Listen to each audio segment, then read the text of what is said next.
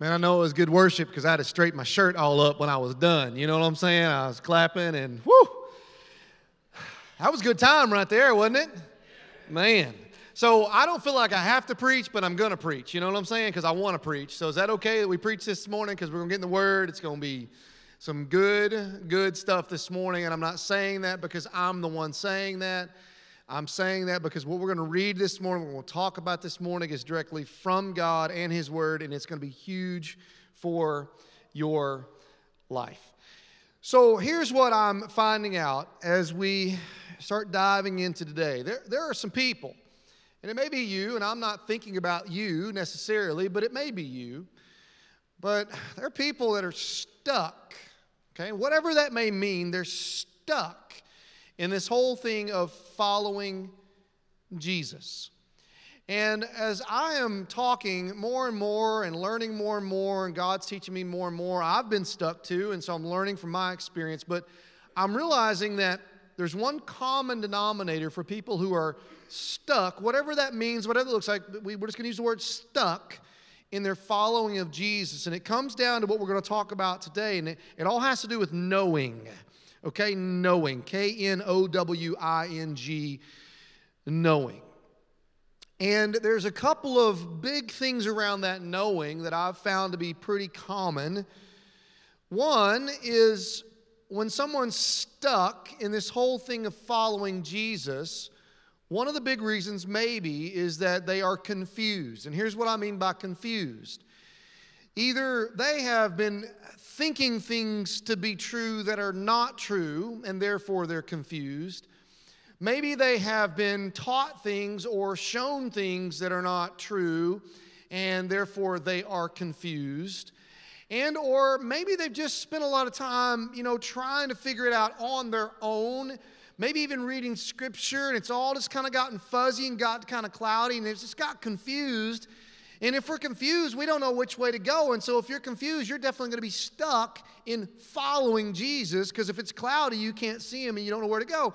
And so if you're confused, I don't want you to be confused anymore. And the other huge reason that may be true for you as to why you're stuck, if you're stuck in this whole thing of following Jesus, is that you just don't know Christ. And I say that with like compassion, humility, like, if you don't know Christ, if you have not encountered Him by a real faith, knowing that He is Lord and allowing Him to enter into your life, I guarantee you're stuck, okay? So today, if God can clear up some of that confusion for us, that's what I'm praying towards. Maybe for you, you need to realize very clearly that you just flat out don't know Christ and you need to, and that's our hope and that is our prayer for you. Well, last week, as we began this series in the book of First John called Love Illuminated, we gave a big idea and we're going to weave it through. I may give it every week. I want to put it on the screen for you, and, and that is this because it's so massive, it's so true, it's so good. God does not love if or because, but anyway. Uh, if you were here last week, I thought I'd get a little bit more of a grunt on that because I explained that last week and it was rich and it was good and y'all was looking at me right. God does not love if or because, but anyway, if you were here last week and that made sense to you, give me a little something. Yeah, come on. Okay, all right, all right, okay, okay. So here's what we're saying God doesn't love you if you go to church, He loves you anyway. God doesn't love you if you miss church. God loves you anyway. God doesn't love you because you got baptized. God loves you anyway. God doesn't love you because you blew it or because you didn't do something bad. God loves you anyway. Such a massive, huge truth for us to get and know. If you're into tattoos, maybe on your forehead backwards in front of the mirror every morning, that might help you. Like it's one of those. Like, I mean, I'm serious. Like, God does not love if or because, but anyway. So today, as we get into First John and this love illuminated, um, and, and knowing today. I want to give you four things. They're going to be in your notes. You can write them in. They're going to be on the screen. Can I kind of give you on the front end? They're going to flow out as we continue to talk this morning. And that is if you if you know Christ, okay, if you have a relationship with Him, if you know Him by faith, here's some things that are going to be true for us. Here's what our aim is going to be. Okay, our aim, if we know Christ, is to not sin. Whoa, wait a minute, what? that's a pretty big target, right? We're going to flesh that out. That's our aim, that's our goal, that's our, that's our desire, okay? But here's our reality, and we're going to see this in Scripture as well. Our reality is we do sin. Y'all are really quiet, like the first service. Y'all are nervous, I guess. Like if I say amen, I might agree with something I hadn't thought it through yet. I don't know about you, but I'm going to say that's my reality. I blow it quite often. Okay? Here's our calling. Our calling is following Jesus. And you may have heard that before, but I'm here to tell you, even if you've heard it before, you need to let that wash over you fresh and new that Jesus invites us to follow him. Wow. Jesus, Son of God, inviting us to follow him step by step through our life.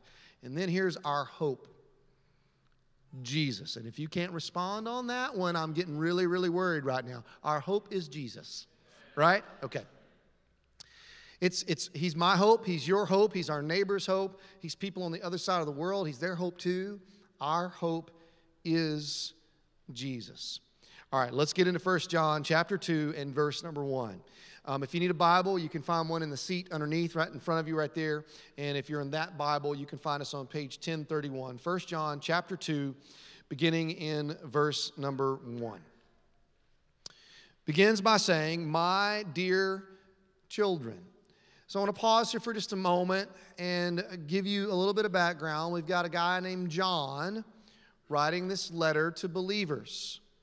John, at this point, is probably in his 90s.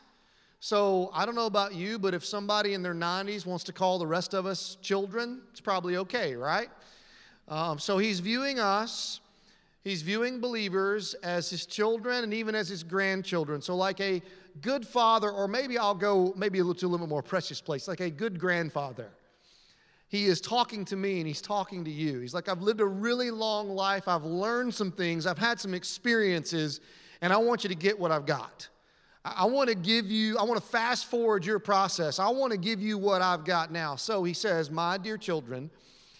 And then he goes on and um, he makes this incredible statement here in verse number two. He says, I'm writing this to you so that you will not sin. Wait a minute. All right, Grandpa. you're telling me that you're telling me all this so that I won't sin. Wow. What, what a thing to uh, push us into or to talk to us about. If we know, listen to me, if we know Christ, our aim, our target, our ultimate desire in this thing called life is to not sin. That's what Jesus does in you. He changes our desires, He changes our aim, He changes our target. Well, if you grew up playing basketball like I did, I never took a shot trying to miss it. Okay? I was always trying to what? Make it. If you grew up playing baseball, how many times did you get up to bat and think, man, today I want to miss every pitch that comes by? No, your aim, your target, your desire is to hit it. Okay? What happens if you miss the shot? You quit basketball, you don't do it ever again, right? You're done. No, you're like, give me the ball, man. Back in my day, give me the pill. We said the pill a lot. That was kind of our lingo. Date me just a little bit. Might have held my tongue out too while I shot, you know what I'm saying? If you missed the pitch, you got back in there. There are people today making millions of dollars shooting shots, missing most of them. They're called professional basketball players.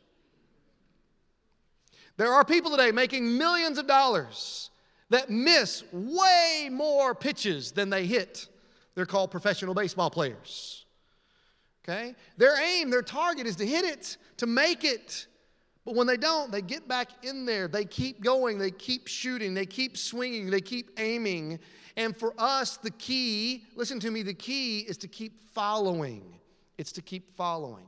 Now, I've got to tell you this about our guy named John who's, again, kind of like this grandfather speaking to us. It's so important to catch this. He's in his 90s. He's been following Jesus at this point for somewhere around 70 years. Somewhere around 70 years. But let me, let me take you back just a little bit to when John was in his 20s. and he had a brother, and he and his brother had a nickname. And this nickname that he and his brother had, they were called the Sons of Thunder. All right? The Sons of Thunder. Let me tell you a little bit of a story as to why they have that name when they were young. So they're hanging out with Jesus, right? I mean, they're one of his followers, they're one of his disciples. They're rolling into town, this Samaritan town with Jesus. And in their minds, like, you know, kind of like me, when I say something really good in preaching, I think people ought to, like, you know, say amen or clap or something. I'm like, come on. Well, when Jesus rolled in town, which is a whole nother level, they kind of thought people ought to have a big fanfare, like, this is Jesus. Like, everybody welcome into town. Well, they got to town, and people were like, ah, whatever. So, John and his brother, they had a little issue. It's called anger. So they go to Jesus and they're like, Jesus, man, these people did not give you the welcome they deserve. And here's what John says Lord, if you want us to, we will call down fire from heaven and destroy them. Luke chapter 9, I'm not making it up. But that's not what we're hearing from John right now, are we? We're hearing a guy that has been changed, transformed. We're hearing a guy that's talking to people like you and I who got our issues too and all messed up, and he should be very impatient with us. And he says, Dear children, so, if there's hope for God to change one of the sons of thunder to looking more like the Son of God, there's a great chance that He can change me and He can change you too. Are you hearing what I'm saying? You have hope. You have hope, and His name is Jesus. So, on Tuesday mornings, there's a crew that rolls in here. Um, uh, somewhere mid morning. What time is it, Keaton? At this crew, 10:30 is that our time? Is that our standard time? 11? What time is it? That, that, yeah, huh? 10, 10 o'clock on the money. Break time is going to happen, and little Debbie's are involved. We call this certain crew that shows up here on Tuesday morning the carpenter crew. The carpenter crew is way on up in life. They've all spent their years uh, working in whatever job. They've retired. They got time on their hands, so they show up here on Tuesday mornings and they serve and they change light bulbs and do all kinds of things to help our church continue to function as far as a facility. I love hanging out with that crew on Tuesday morning. The years of marriage they have, just unbelievable. The years of work they have behind them, their experiences, their stories, absolutely. But let me give you three words that I think describe that group of men sweet, kind, and patient. Like, wait a minute, I thought we were talking about men. I am. I didn't say they didn't have a lot of other things about them, but three words that describe that group for me are sweet, kind, and patient. And I would suggest to you that if you were to meet somebody who knew them back in their teens and 20s, they would probably not give them the words sweet, kind, and patient. But much like John, they've just been following Jesus, and guess what has happened? God has changed them from the inside out. And as you and I continue, like John, to follow Jesus, he changes us. Look at verse number one again. Again, it says, My dear children, I'm writing this to you so that you will not sin. It goes on to say this, but if anyone does sin, everybody else want to breathe a little sigh of relief right there. Whew. Man, I, I thought I had to like not sin ever again to do this thing. But if anyone does sin, here's what it says We have an advocate who pleads our case before the Father. Everybody say that word advocate. Advocate. We have an advocate who pleads our case before the Father. He, the advocate, is Jesus Christ, the one who is truly righteous. I don't know if you know what this word advocate means, but it's massive. You need to understand it as a believer, as a follower of Jesus. It is huge, it is colossal in what our understanding is of who he is and our relationship with him. Let me give you the definition from the dictionary of the word advocate and then apply that to everything we're talking about today. An advocate is a person who publicly supports or recommends a particular cause or policy or person. I'm going to read that again. A person who publicly supports or recommends a cause, a policy, or a person.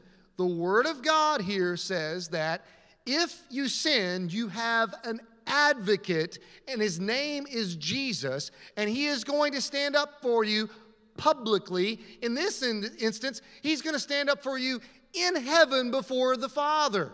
Did you hear what's being said right there? That's massive and huge. He is going on with advocate, our champion, our upholder. When everybody else is pushing you down, it says that God, through Jesus, is holding you up. He is your supporter. So when everybody else tells you you can't make it, He's saying you can. He is your backer. So when everybody else backs off, He is backing you. He is your promoter. He is your propeller. He pushes you forward again and again and again and again in the presence of God the Father. This is so, so good. So if you sin, our Savior is our advocate, and he goes before the Father and reminds the Father who we are. And he goes before the Father and he says, This one's with me. This one's in. This one is one of our children. This one right here is this is one of the untouchables. They are with us because I am their Lord, I am their Savior, and today I am their advocate. And Father, don't kill them, don't destroy them, don't take them out because I've already taken that wrath upon me. I'm his advocate today. I'm the one standing here to remind you that Kyle belongs to you. And as much as the Father needs to hear that, oh, so much more do we need to hear that today that our advocate. His name is Jesus, and He is for us. And the reason why we get to go before the Father is because of Jesus. He is our advocate. He belongs to the Father, and you belong to Jesus. Therefore, we belong. It's through Jesus and through Jesus alone. But some of you are spending all of your time not listening to your advocate, but you've been listening to your adversary, the devil. That's who you're listening to you're not hearing what's being declared here in First John as much as you are hearing what the enemy is saying to you and about you. And you are believing potentially the one who wants to completely destroy you and who is one day he, the adversary, the devil, going to be destroyed and you are not listening to your advocate, whose name is Jesus, who overcame death, hell, and the grave, and is the champion of champions for all time. You need to listen to your advocate, not your adversary. Some of you have been beaten down by your adversary to think that you can't and you won't and, and you're stuck and you can't do anything. And you need to understand that your adversary, excuse me, your advocate, his name is Jesus, and he conquered death, hell, and the grave, and he is for you and he's presenting you to the Father. He's like, This one belongs to me. This one belongs to me. You need to be reminded that Jesus says that you are his, and that is good, good news. Who are you going to listen to? Your adversary that wants to destroy you or your advocate who died for you? Listen to Jesus. So, what all is Jesus telling the Father? If he's our advocate, what all is he telling him? What all is he telling him? Well, this is huge to get the answer to that because some of us in this room were haunted by our sin. We're haunted by our sin. Like, there are things that we did back in high school or college or in a previous marriage, and we are haunted by it. Haunted by it to the point that you don't even know if you're worthy to show up to church or not. Listen to what it says in verse number two. He, meaning Jesus himself, is the sacrifice that atones. Everybody say that word atones. Atones. For our sins and not only for our sins, but the sins of all the world. If you're not careful, you'll breeze by verse number two and miss the incredible truth that is there. Jesus is making quite the declaration here, reminding us who he is, not only as our advocate, but he's also our atoner. There's another word here. Some of your translations may have it, and it's a beautiful word. Uh, atone and uh, this other word, propitiation, work hand in hand. They're both beautiful, beautiful words. Here's what we mean by atonement. Here's what we mean by Him being our propitiation it means that He paid the penalty for us, it means that He paid a price for us. It means that he made amends. It means that God put all the wrath that should have come on me and you for our sin, and he put it on Jesus. He is our atonement. So now you've got the atoner going before the Father as your advocate. So he's not just some guy that picked you up and said, you know what, I like this guy and I think I'll represent him. We're talking about the one who came and died for all of your sin and came back from the dead. That one is going as the atoner, as your advocate before the Father. How do you get into heaven? Through the advocate and through the atoner whose name is Jesus. Are we starting to grasp that this whole thing happens because of Jesus and not because of us? Like you don't get right with God, you don't get a you don't get at the ear of God, you don't get into the presence of God because of anything that you have or have not done. It only happens through Jesus. It only happens through Jesus. Everything that happened to Jesus, cross, it should have happened to me. Same can be true for you to say. Everything that happened to Jesus and his suffering it should have happened to me. Um, I didn't put this on the screen, but you ought to write it down. And if you've got a big forehead, put that first one up there and then put the second one up here. Here it is. God is pleased with you because of Jesus. Listen, if you're haunted because of your sin and things that you have done, and you're wondering, can I ever be made right with God? Will God ever like me? Will He ever let me in? Listen to me. God is pleased with you because of Jesus. All God's wrath was poured out on Jesus. God is pleased with you because of Jesus. And I, I don't know what to say right here. It was quiet at 9 o'clock. It's quiet right now. I don't know if y'all are like, like just trying to process this, and that's okay, and I'm totally good with that. Or if this runs contrary to something that you think or believe, or have, have, I'm just telling you, the scripture makes it clear over and over again God is pleased with you because of Jesus. So if you just want to, like, just take a moment right there and just wrestle with that, that's good. But I'm telling you, it's true. And when you get it, it will change your life.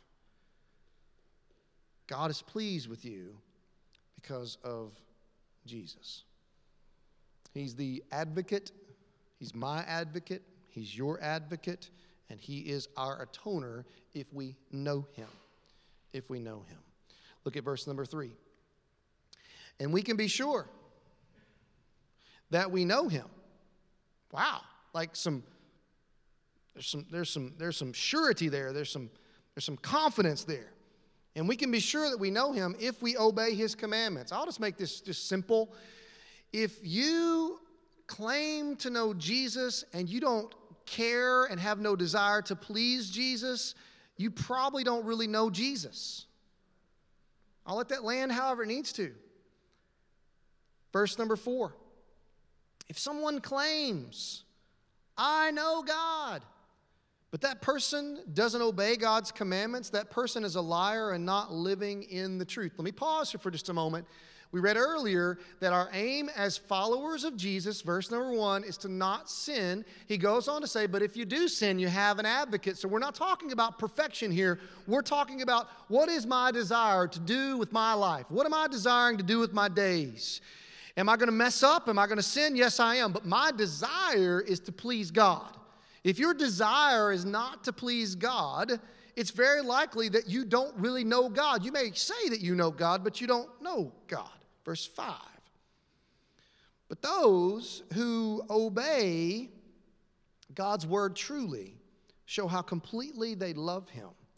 That is how we know we are living in Him. So I don't obey to get God's favor, I obey because I'm in God's favor. And if I'm not obeying because I'm in God's favor, it makes me ask the question Am I in God's favor?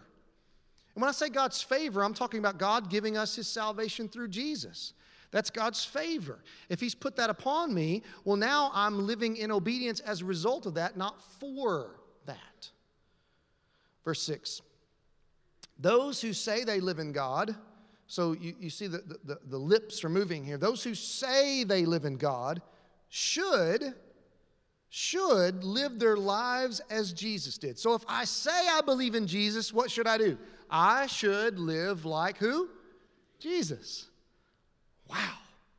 This is my calling to follow Jesus. My aim don't sin. My reality, I do sin. When I do sin, I have an advocate. His name is Jesus. He goes before the Father. He reminds the Father that my sin has been paid for. I can exercise 1 John chapter 1 verse 9 that we unpacked last week and I can confess my sin. He's faithful and just to forgive me and I move on and I do the things that he wants me to do. I feel bad because of my sin. I receive his forgiveness and I move on. I'm not haunted by it. I'm forgiven of it and I move on and I I have this desire to please God. And when I don't please God, His Spirit makes it apparent to me that I don't, and I get right with Him. If that's not going on in your life, you have to ask yourself the question Do I know Him? So, again, verse 6 those who say they live should live. I want to compare two types of people here for you. One, one is a lip service type person, okay?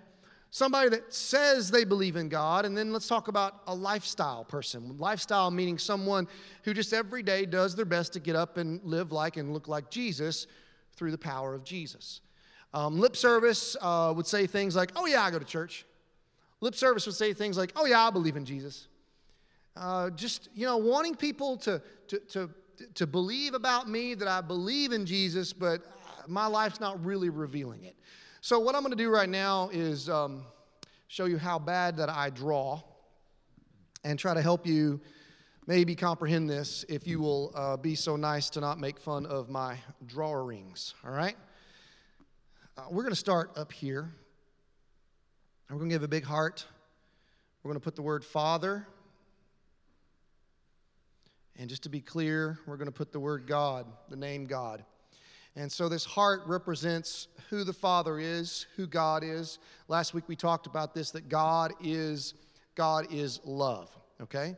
And so God is our Father and he has all this love and he wants us to have this love and so he sends it to us, okay? He sends it to us.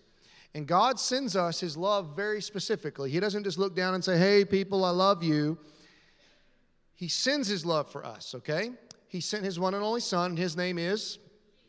Okay, you guys, you're going to know most of this, but there's going to be a few things in this you're going to be like, oh, it's going to be really, really good, okay? So I'm going to draw Jesus. I don't know about you, but I just kind of pictured Jesus having curly hair. I don't know. Um, I also think that Jesus would have a big smile just because there's joy in his heart. And Jesus definitely, definitely, definitely had a rocking beard, right? Like he had a just an awesome beard. And so uh, here we have Jesus, and through Jesus, we have the love of God come down for us. Um, this is another reason why God probably told us to never make any graven images because it would turn out really bad, right? But God the Father sent to us Jesus, okay? Over here, we're going to write uh, the name Miss Lifestyle, okay? Miss Lifestyle, meaning this young lady, she just is a follower of Jesus. Okay?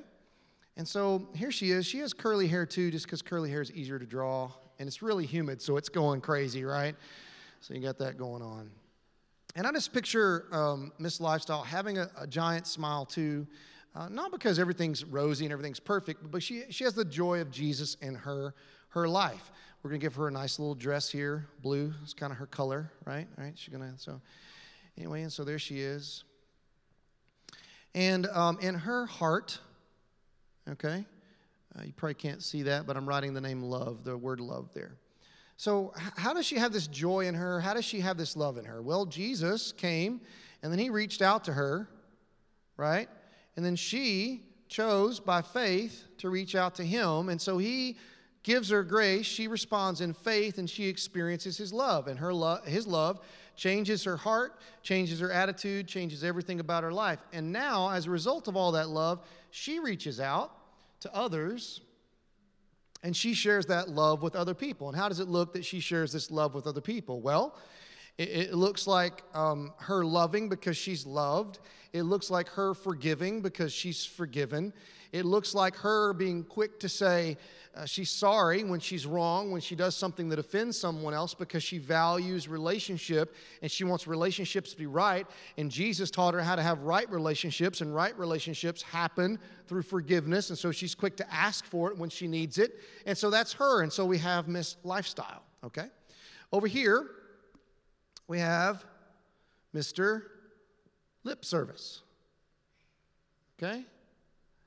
And so we got Mr. Lip Service over here, and we'll, we'll give him a, a head there, and I don't know, maybe kind of a, a, grimace, I don't know, and maybe a hat kind of backwards, maybe, just because, you know, he's kind of rebellious. He kind of does his own thing. All right, he's kind of doing his thing there. And so there he is, and I don't know if I can make this happen, but what I'm trying to do here is I'm trying to draw this guy, um, and he is, maybe with the feet you can help see that. He's just, he's not facing Jesus. He's not going towards Jesus. He's literally he's going away from jesus. The trajectory of his life is away from jesus. Now maybe he doesn't wear his hat backwards in public. Maybe he shows up in a suit and tie looking really good. Oh yeah i go to church and oh yeah i believe in jesus. But he is quick not to forgive no heart being extended here. I thought about doing other things but we'll just give him a fist there. Um, he is quick to just put a fist out towards you. In other words, if you do him wrong, he's not going to forgive you. He's going to be quick to make you pay for it. Quick to make you pay for it. Man, you got me, I'm getting you. He doesn't love, he's going to respond with grumpiness and bad attitude and all kinds of uh, other stuff towards people. He's going to be quick to judge and talk about other people and their faults and their sin. Why? Because he's Mr. Lip Service and he's really good about it. And if I'm talking about everybody else and all the junk that they're doing, nobody would be looking at me, right? All right, I don't know if you're really quiet because somebody sitting next to you is guilty of this, or if you've been guilty in the past of this. It's an easy way to roll, though. You want to make yourself look good, make everybody else look bad. It works out great. Does it? That's what Mr. Lip Service does. Again, maybe he says, Oh, yeah, I believe in Jesus. Oh, yeah, I go to church. But like, just no connection. Like, his trajectory is going the other way. Loves to stir people up, loves to get people riled up at each other, and then walk away and act like he didn't have anything to do with it. All right? So he is not forgiving people. Why? Because he hasn't been forgiven. He's not loving people. Why? Because he hasn't been loved. He doesn't know how to do it. And so he's trying to figure out how to cope in life. And he's one of these guys that, like, there's enough value of God there for him that he wants people to think that he values God and believes in God. So, lip service, but he doesn't know how to interact in relationships and with other human beings in a way that Jesus would because he's actually headed in a different direction. And over here, you've got Miss Lifestyle, who's not better than him. She's not a better person than him. She's just been changed by Jesus. Okay? She's just been changed by Jesus. Who knows what this looked like before she met Jesus, right? In fact, before she met Jesus, her life may have actually looked just absolutely atrocious, more so than Mr. Lip Service before she met Jesus. But she met Jesus and she's been forgiven now, so she forgives people. She's been loved now, so she loves people. She's quick to forgive. She's quick to ask for forgiveness because that's what she's experienced with Jesus. She is quick to hang out with her big brother, Jesus, because she wants that fellowship. She's quick to hang out with her brothers and sisters in Christ because she needs that fellowship. And she interacts with them in this grace that we've spoken of. So, what happens for Mr. Lip Service? I mean, what does he do? Just like unclench his and st- fist and start smiling, turn his hat around the other way, and everything's good? That didn't really help anything. Okay? What has to happen is what Jesus longs to have happen and what Jesus is inviting to have happen and what Jesus is encouraging to happen. And Jesus is extending his hand in grace towards Mr. Lip Service. And the way this thing radically shifts is when Mr. Lip Service chooses in faith to respond to the grace of Jesus and that love that has in Jesus comes into him. And now he becomes a loved person, a forgiven person, a different person, one who is going to have to continue to change. But his trajectory changes towards Jesus and following him. Why is John, this old man, writing to dear children and talking about all this kind of stuff? Because through God's grace, John has been following Jesus over and over and over again, day after day after day after day. So, what do I need to do if things need to shift. I need to take Jesus up on his invitation and say, you know what? I'm, I'm going to follow you. I, I can't do this thing on my own. I'm just a bunch of this. Look at verse number seven. Strong words. Dear friends, I'm not writing a new commandment for you. Rather, it's an old one you've heard from the very beginning. Here it is the old commandment to love one another. We've all heard that. We should love one another. It's the same message you heard before, verse 8. Yet it's also new. So it's old and new. How is it new? Jesus lived the truth of this commandment. So the old commandment was God saying to me, God saying to you, love everybody. The new commandment is Jesus coming here and doing it. I'm not just going to tell you to do it, I'm going to show you how to do it. So the only way that I can really figure out how to love people is not for God's voice just to get louder. Parenting, how does that work? Woo! Have to show them. Jesus has to show me. Go on, verse number eight.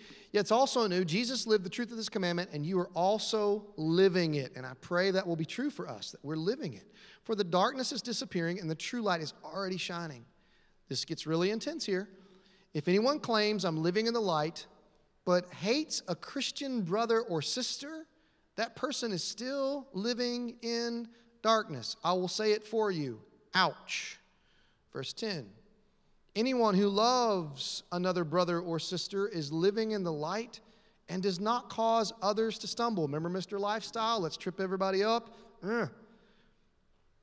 Verse 11 But anyone who hates another brother or sister is still living and walking in darkness. Such a person does not know the way to go. They're confused. They don't know the way to go, having been blinded by the darkness. Look back at verse number six. Those who say they live in God should live their lives as Jesus did. So I want to remind you really quick of where we all started and give you a couple questions and wrap this whole thing up as we've talked about our advocate, we've talked about our atoner. Wow.